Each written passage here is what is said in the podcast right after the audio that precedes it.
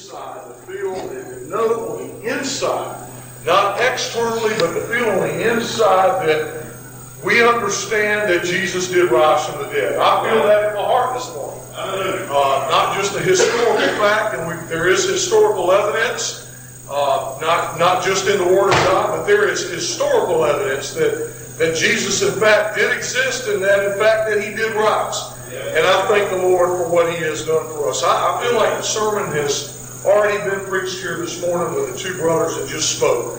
I don't think there's any more compelling evidence of what the Holy Ghost can do for your life than to hear an example of somebody that's been lost in sin, that was far away from God, that was way away, didn't feel God calling, ran from the Spirit of God, and know that God actually did change their life. And He turned them from darkness to light.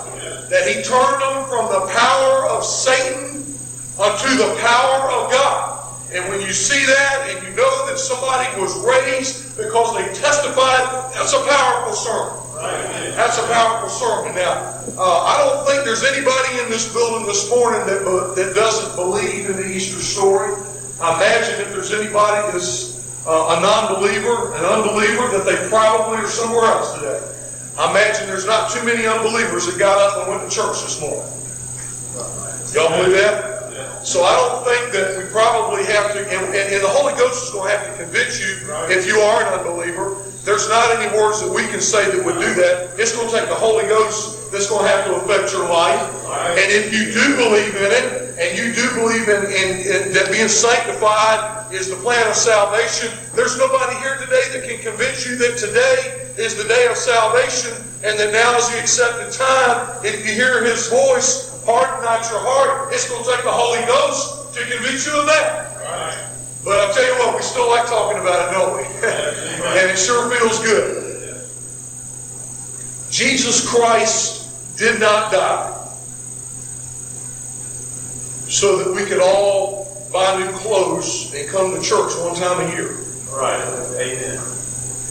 Great. Jesus Christ did not die so that we can sing beautiful songs to you. He did not die that we can preach wonderful sermons.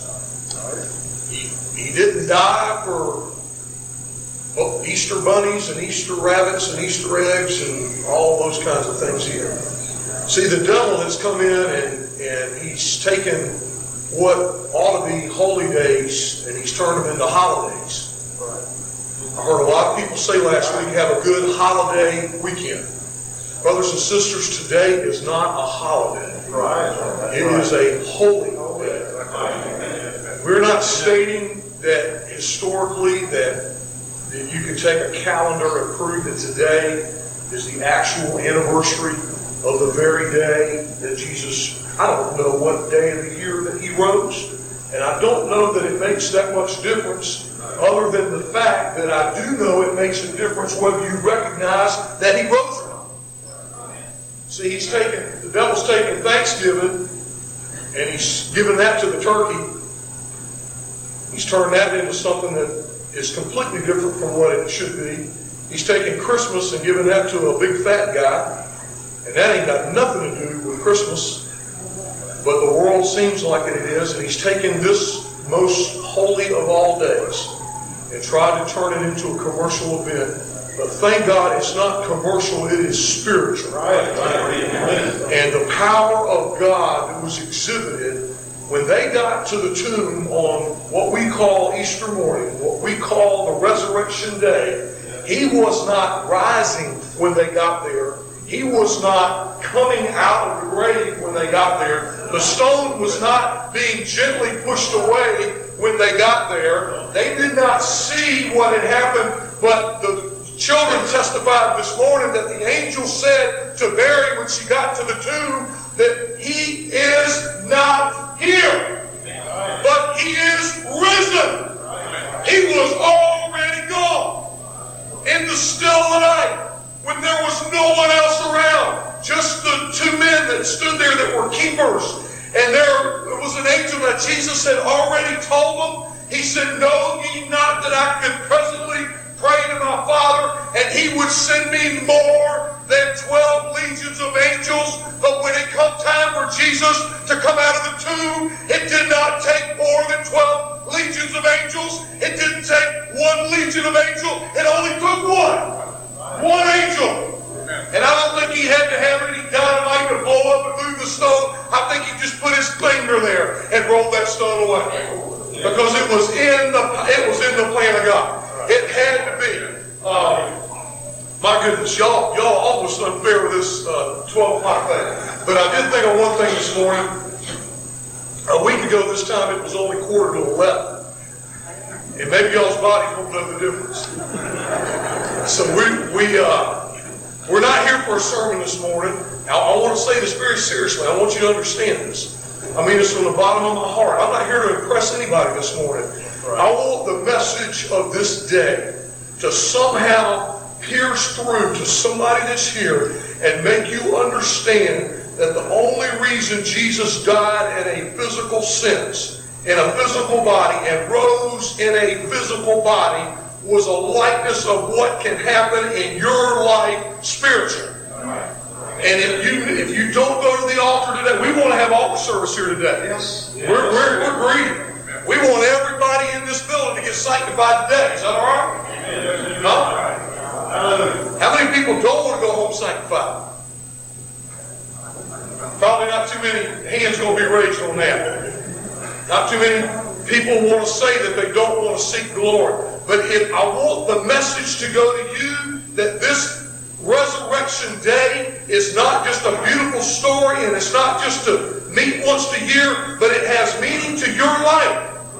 Jesus can set you free from the power of, of death and the power of darkness. Uh, and we'll start reading the Word of God. I, have got a lot on my heart, and, and Lord will help me to condense it, I pray. In the first chapter of the book of Acts, for those that are reading along, starting in the first verse, Brother Luke was the author of this book. He had already written one book, and he said, and I will read in the first chapter of Luke, in the first verse, he, Luke's, Brother Luke said, For as much as many have taken in hand to set forth in order a declaration of those things which are most surely believed among us. That sounds a little confusing at first, but what he's talking about, there were people that actually sat down and wrote what we call the Holy Bible. I'm glad they took the time to do it. They set it down in order, and they put down a declaration of those things which are most surely believed among us. These are things that we feel. These are things that we believe. And so he said, even as they delivered unto us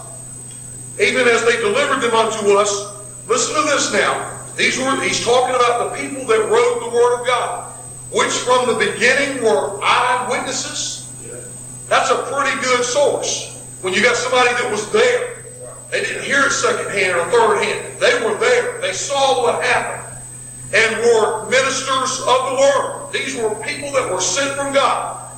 It seemed good to me also, having had perfect understanding of all things from the very first to write unto thee in order most excellent Theophilus, this was the man he was writing this book to, that thou mightest know the certainty of those things wherein thou hast been instructed.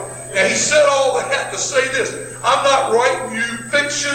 I'm not putting down hearsay. I'm not putting down what just seemed like a good story to tell but these were things that happened. This man Jesus, in fact, did exist. This man Jesus was the fulfillment of the prophecies in the old scriptures that these people knew about. This man did raise people from the dead. He did heal blinded eyes. He did open up ears that were deaf. He took lame people and he caused them to walk. And these were things that were good stories to tell, but we were eyewitnesses and we were ministers of the word. And I want you to know the certainty of these things that were written. Now, I will tell you here this morning that if you don't believe the Bible, we got a problem.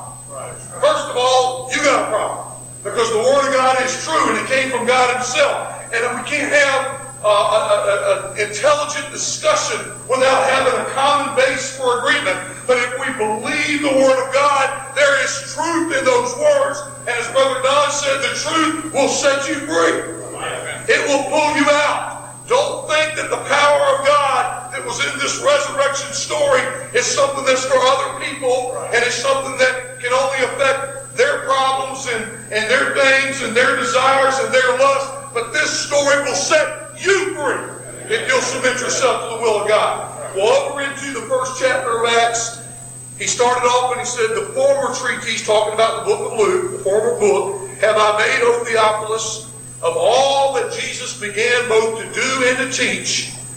Listen to this. Until the day in which he was taken up, after that he, through the Holy Ghost, had given commandments unto the apostles whom he had chosen, telling them of another day to come. And if you, we don't have time to go into it this morning, but go into the last chapter of the book of St. Luke and read the instructions that he gave his apostles and the things that he told them to wait for, and to tarry in the city of Jerusalem until ye be endued with power from on high. He knew what his mission was. They did not understand. Uh, the first time that uh, Jesus ever met Peter, we read a lot about Peter, and we know about Peter. Peter was out. Jesus come down by the seashore, by the Sea of Galilee. Peter was a commercial fisherman. He wasn't fishing for fun and he wasn't fishing with a, with a hook and a line. He was fishing with nets. And they fished the Sea of Galilee. They fished it at night because in the hot summer months, that when, at nighttime is when the fish would come to the surface to feed. Peter was a, a fisherman. He understood this. This was his livelihood. And they, he had been out all night fishing. And they hadn't caught anything. Jesus come by the seashore, right there where Peter's boat was and the crowd was so thick. Now, when they come back in that morning, they were cleaning their nets. They were preparing. They were repairing holes in the nets, getting ready to go back out the next night. Another day of work. It was just his job, just like you get up and go to work. Peter saw this man Jesus he had heard about, and he started teaching, and the people were so, there were so many people that they crowded, Jesus just walked over to Peter and he said, I need to borrow your boat. And he, got on the boat, and just took the boat just a little bit offshore just to get some distance. And there, in a smelly fishing boat, if you ever seen a commercial fishing boat, you'll know it's not a pretty sight. It's not something that's a glamour boat. It's not a speedboat. It's a work boat. And it smells like fish. And on that common, ordinary, plain boat, Jesus taught the people. And when he got in, and Jesus knew all things. This was the creator of everything. And he knew Peter. He knew Peter was going to be his disciple. Peter didn't know it yet, but Jesus knew it. And I'll say to you this morning, Jesus knows if you're going to be his disciple this morning. You may not know it yet, but Jesus knows your heart here in this building this morning. I don't know your heart, but Jesus is here working with somebody here this morning. And I thank God for that. And he told Peter, he says, Go back out and cast out your net again. And Peter said, No, Lord, you don't, you don't understand. We've been fishing all night. And it's when you're when you're out fishing like they were, it was a it was a long process. It was a uh, cast the nets out, bring them back in. They're empty. Cast them out again, bring them back in. They're empty all night long. Not one hour, not two hours, but hours and hours in the dark when there's no one around. They didn't have running lights on boats like you got today. Out in the middle of the, of, the Sea of Galilee, we fished all, but he had heard something in that man that stirred something up in him. He knew this was not an ordinary man. He knew this was not just another teacher. He knew this was not just another uh, Pharisee or another another teacher of the people. But he said, nevertheless, if thou were, we're going to let the nets down.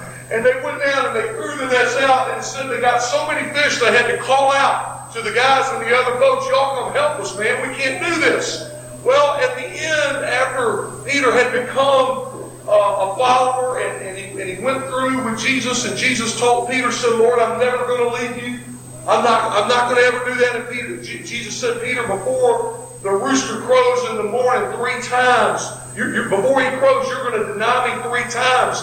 And Peter, at the end, he ran, he fled. When those soldiers came, fear struck his heart. He couldn't hang around. This was the man that he had been with and seen all these things. But yet somehow he, it seemed like that Jesus only become a man under those circumstances. Uh, the very man that would just reach down and touch people and miraculous things would happen. And I'm talking, you could see it in front of them. They, they brought the man the, that was stricken with a palsy. And we read palsy, we don't really understand what that's talking about. But we're talking about a man that was paralyzed. Have you ever seen somebody that was completely paralyzed? And they brought this man on a bed. The man couldn't bring himself. He couldn't move. The man was paralyzed. They took him up on the roof. And they let the man down through the roof. Jesus, first of all, said, Man, thy sins be forgiven thee, teaching us a lesson that no matter your, your outward circumstances in life, no matter your bank account, no matter your status in society, no matter what your health is, the most important thing that Jesus can do for you is to forgive your sins and give you the Holy Ghost. That you would seem like that the man, the most important thing would be to give him life, to, to restore him where he could walk. And he could talk. Jesus said, uh, "Sins be forgiven thee." And then he he healed the man. Jesus had done all these miracles, and yet Peter fled. And he come back, and he stood outside on a cold night, and he warmed himself by a fire. And three times he was recognized. You were with him. And he said, "No, I don't know what you're talking about." And he denied the Lord. And the last time he began to curse and swear, and right when he finished saying that, Jesus looked up and looked at him. Peter went outside, the word says, and he wept bitterly because he had denied the Lord, and he knew that the Lord had heard him, and the Lord had recognized that. And I'm asking, and I want you to understand that every time that God has called you, and you have denied the Lord, that He's looking at you. And He knows that you have rejected Him like Peter did. Now, when they were out on the Sea of Galilee after Jesus had resurrected, I didn't know I was going to say all this this morning. And they, Peter decided that the fun was over. The last three years was a memory. Thought the thing was all over. And he said, I'm going fishing decided he had to make a living, had to go back and do what he, he knew. He wasn't going fishing like we go fishing to get away from things. He was going back to work.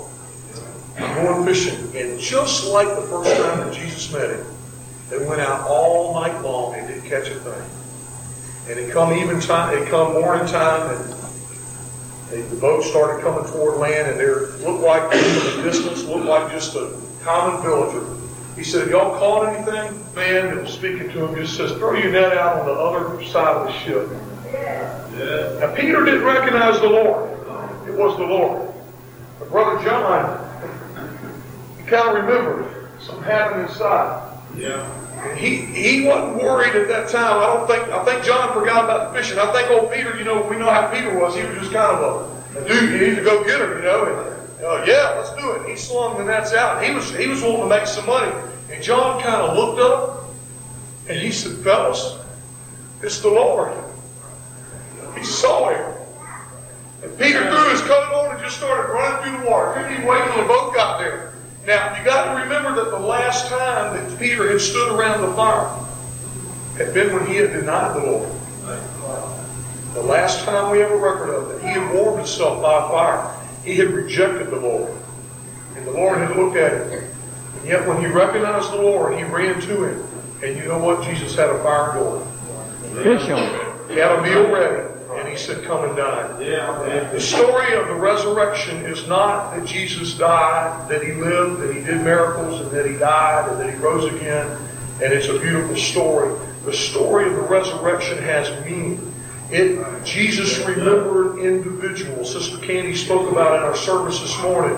He appeared, the first person that he appeared to after his resurrection was none other than a lady that we call Mary Magdalene, that the Lord had healed of seven devils. She had, I don't know if she had a devil of adultery and a devil of, in today's society, it'd be drug abuse or a devil of drunkenness or a devil. I don't know what the individual devils were, but she was a woman that was possessed with devils, and Jesus had healed her of seven devils. She had lived in an adulterous lifestyle. She had done things that she ought not to do when she came to Jesus to be healed. In the seventh chapter of Luke, at a Pharisee's house, the Pharisee thought within himself, why is Jesus even messing with this woman? For it's known that this woman is a sinner. But that's the kind of people that Jesus came to minister to. He did not come to, to uh, heal uh, those that were well, but to, to call the sick and the ones that were diseased and the ones that had uh, an infection in the heart, that had a sin condition, those were the ones that Jesus came to touch.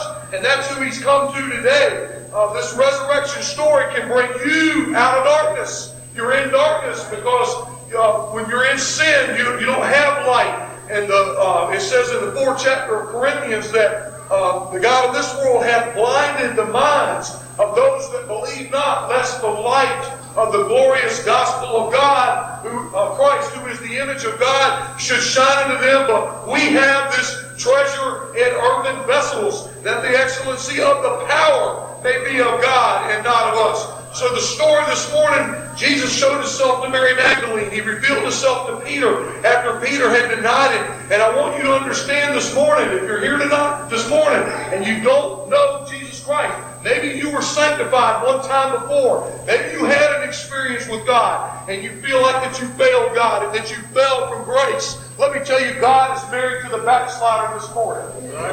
God is here to not, not to condemn you. He did not come to condemn the world, but He came to save the world. God sent not His Son into the world to condemn the world, but that all men through Him might believe. Jesus wants to save you this morning. He wants to bring you out of the grave this morning. He wants to lift us up together into heavenly places in Christ Jesus this morning.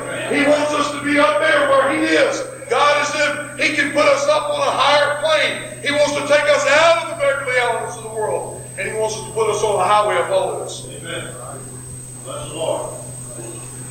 The third verse says, To whom also He showed Himself alive after His passion by many infallible proofs, being seen of them forty days, and speaking of things pertaining to the kingdom of God. I'm out of time already. Uh, I got several things that I wanted to read, but I'm going to go, and y'all just forgive me. It might seem like I'm flying around, and you might not be able to follow, but I got to go where my heart says go, and I want to go to the uh, second chapter. This is some of the infallible proofs. Now, if you think of infallible proofs, and, and what it was talking about in this scripture was when Jesus uh, showed himself. And there were four records that we have of Jesus revealing himself to the disciples. The resurrection morning. Think of this, if I can somehow paint a picture in your mind. They, uh, the, the, the Savior had been taken away. I can't emphasize that strong enough. Jesus Christ, it looked like he had gone from the Son of God that had revealed himself in so much power. It looked like he had succumbed to the forces of flesh. It looked like human flesh had overcome him.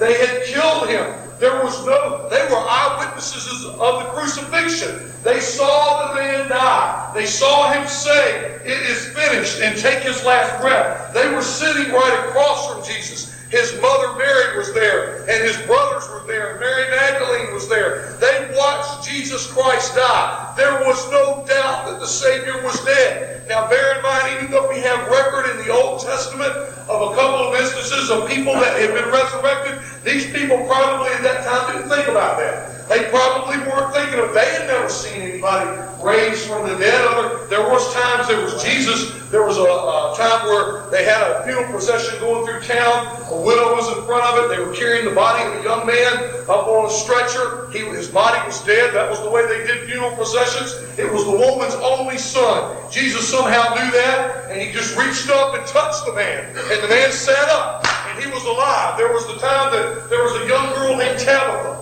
that, that her father come to find Jesus. And he said, I want you to come. And my, my daughter has died. It was his only daughter. And Jesus went to the house. And they started to laugh at him and score one. You might as well leave, man. She's already dead. And Jesus just him out of the room. And he just breathed on Tabitha and said, Tabitha, took her by the hand, Tabitha, arise. And she arose, and they were all marveled. There were other instances, but at this time the Savior was gone. See, they knew Jesus could heal people and raise them from the dead, but they knew they didn't have anybody among them that could raise Jesus from the dead.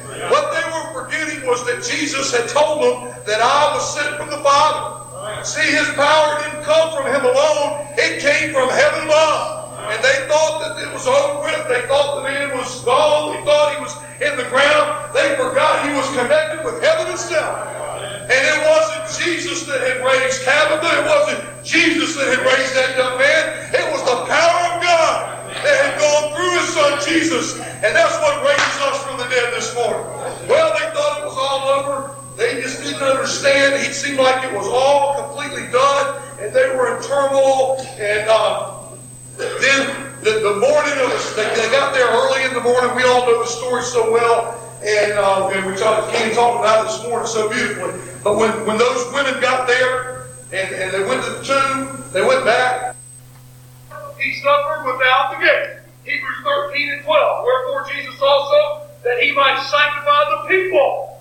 See, he prayed in the 17th chapter of St. John that I have given them thy word, and the world hath hated them because they are not of the world, even as I am not of the world. And Jesus prayed, sanctify them through thy truth. Thy word is truth. As thou hast sent them, me into the world, even so now I send them into the world. And Jesus prayed for, uh, for their sakes. He said, I sanctify myself.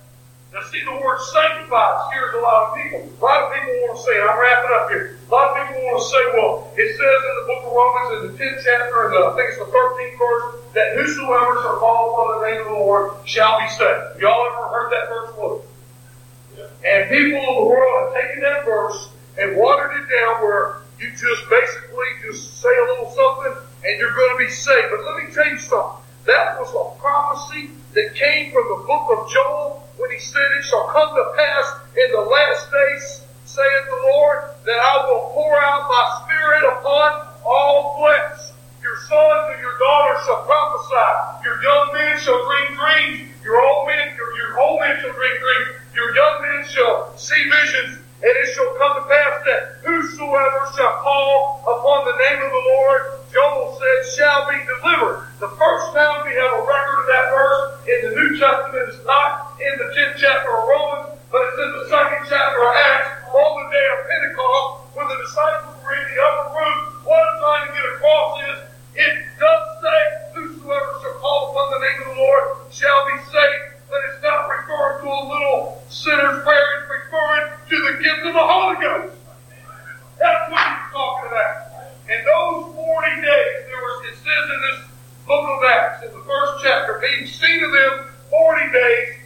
showing them things pertaining to the kingdom of God. There was a 40 day period, and today was the resurrection day. For the next month of 10 days, there was 40 days that Jesus showed himself alive after his passion by many infallible fruits, speaking unto them of the things pertaining to the kingdom of God. And then there was a period of 10 days that Jesus had ascended up into heaven in the first chapter of Acts. That he was not there. And in those 10 days, it says in the last chapter of the book of Luke that he led his disciples out as far as Bethany and he lifted his hands and he blessed them and he departed from him. But he told, and says they departed and they went to Jerusalem and went to the temple rejoicing with great joy. And for those 10 days, those people were in prayer. They were in expectation. They knew something was going to happen. They didn't understand what it was. I don't think they knew how it was going to come. They didn't know the way it was going to be manifested. But they knew he had said that if you will wait in the city of Jerusalem, you're going to get endued with power from on high. I don't think they understood what was going to happen. But they had been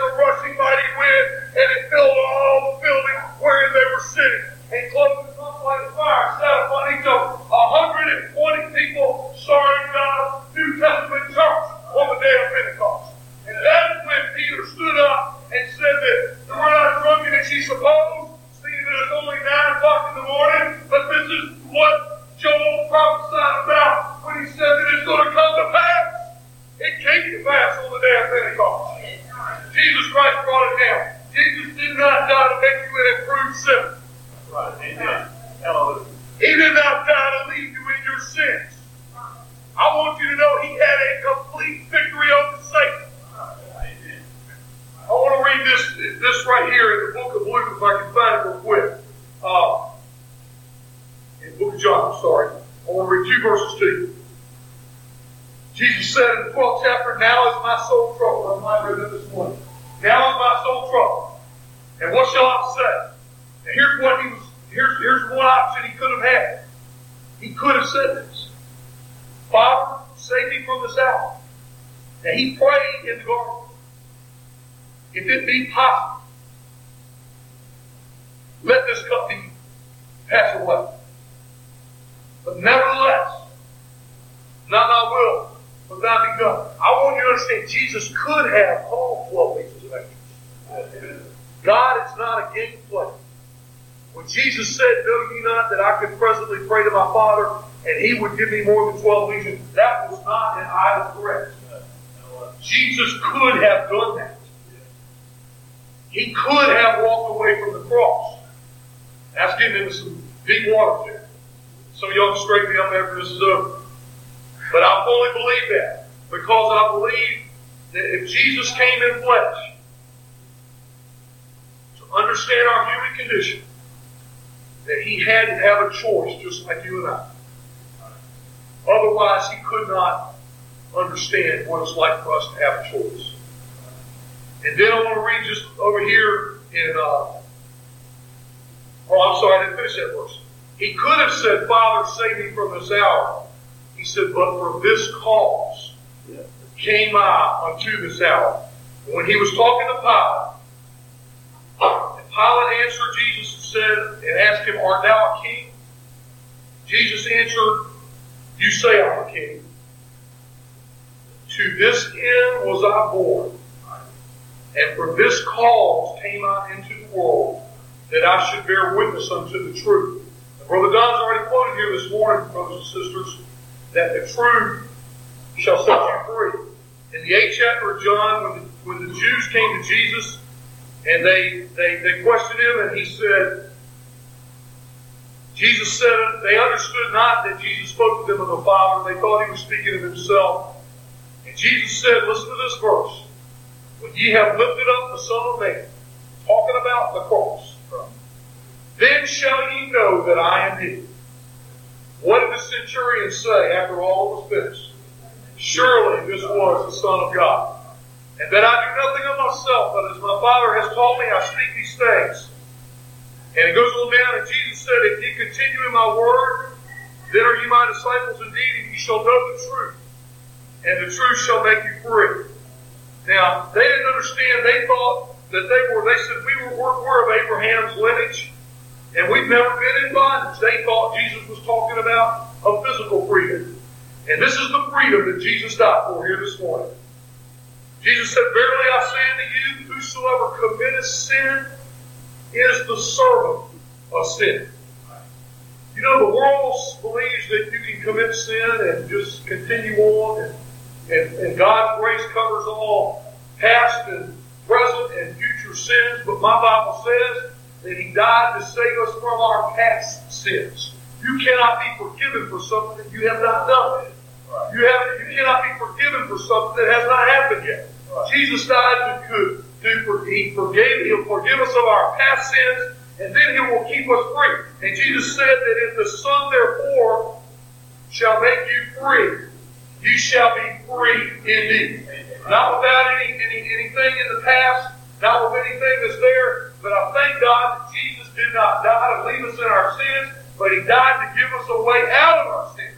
He died to sanctify us, and it talks about that all through the Word of God. But brothers and sisters, the, both He that sanctifieth and they who are sanctified are all of one for which cause Jesus is not afraid to call us brethren. Aren't you glad for that? Aren't you glad for the sanctified that he said over in the fifth chapter of Hebrews? Uh, he said, Lo, I come to do thy will, O God. He taketh away the first, that he may establish the second, by the which will we are sanctified through the offering of Jesus Christ once and for all. And every priest standeth daily ministering, and often, oftentimes, the same sacrifices, which can never take away sin. But this man, when he had offered himself, uh, wow, one sacrifice for sins forever. Right there, I had it. It was gone. In the, I find the uh, right here. By the which will we are saved, and every priest. This man, after he had offered one sacrifice for sins forever, he sat down on the right hand of God from that time expecting till he hath made his enemies his footstool, for by one offering he has perfected forever them that are sanctified, whereof the Holy Ghost is a witness to us. Now I'm glad Jesus sanctify us and leave us down. Leave us wondering, but he gives us a witness which is the Holy Ghost. We're going to go into prayer here this morning, I believe God is calling people here this morning. God has not forgotten. As far away as you may feel like you are from God, as simple as you may feel like your life is, Jesus knows where you are. He knows your address. I'm not talking about your street address. I'm talking about where your heart is. He knows if you want to be sanctified this morning. If you if you have a claim that you're sanctified and you don't feel God's joy in your heart, let me tell you, God wants you to have joy. There is joy in going this way. Being sanctified is not a thing of wondering about it and, and, and, and questioning it, but you will know whether you have the Spirit of God or not. So these altars are for anyone here this morning. If you're sanctified and you do have your joy, but you have a burden, there's a burden of life. These altars are for you this morning. If you're sanctified and you've got someone of your loved ones, here, I look out here this morning, I'm about ready to start a church of God. We got a lot of folks here from Covenant. I, I think we almost need to open up another chapter over there. We have revival, we'll let that be all right. Maybe maybe we'll have some revival services out there. And that'll be all right. See, folks, nothing counts but your relationship with God. Right. Not your standing with us, not your standing with your wife or your husband, but it's how is your heart with God. That's all that counts. While the congregation stands, let's all come up. We want everyone to come up as we have a, a, a family prayer.